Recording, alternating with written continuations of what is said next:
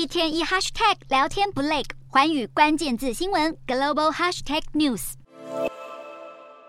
放眼望去，种满成排的橄榄树，但整片土地却极度干燥。西班牙正在遭遇自1993年来最严重的干旱，而且这一次比上次更加严峻，超过百分之六十的农地受到影响，包括闻名全球的西班牙橄榄，就连洛梨也因为缺水而长不大。西班牙这座水库陷入一片干涸，降到低水位，裸露出地底的土地。这场干旱预估会让西班牙农业和粮食产业损失超过一亿欧元。不止西班牙，法国湖泊也大缺水，小帆船还出现搁浅的情况。欧洲南部地区饱受干旱之苦，部分地区已经开始出现缺水，农民预估将会面临数十年来最糟糕的收成。而欧洲遭遇异常干旱的主要原因就是气候变迁，连年干旱让地下水耗尽，河流和水库降到低水位，也威胁到今年夏季的水力发电。而在大西洋另一端的美洲也遭遇严重干旱，气候变迁让美国科罗拉多河的水量逐年减少，科罗拉多河流经的七个州因此决定签署用水协定，当中位于下游的亚利桑那、加州和内华达州需要在二零二六年前设法多保存科罗拉多河百分之十三的储水量。